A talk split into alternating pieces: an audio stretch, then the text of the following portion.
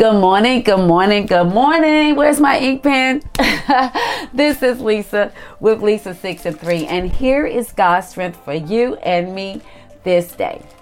Our scripture reading is coming from Genesis 17 and 20. And as for Ishmael, I have heard you. Behold, I have blessed him and will make him fruitful and will multiply him exceedingly. And as for Ishmael, I have heard you.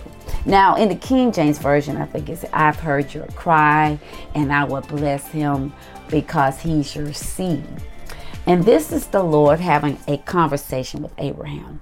Now, this is before the Lord tells Sarah that she's going to have, well, he didn't even tell Sarah before Sarah heard that she was going to have a baby.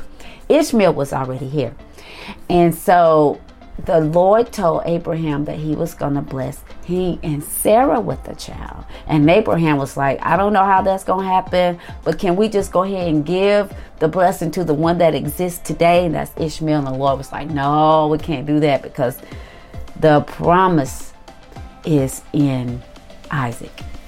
But I heard you asking me about Ishmael, and guess what? Because he is your seed, I'm to bless him too. I was like, wow, Lord.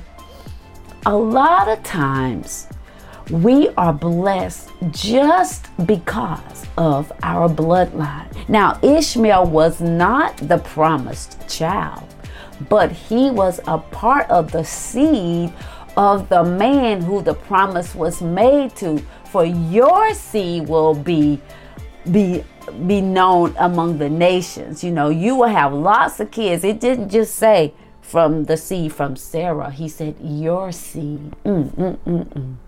when we think about our blessings today, and some of us may be born, quote, illegitimately, meaning your mom and your daddy were married when y'all was here.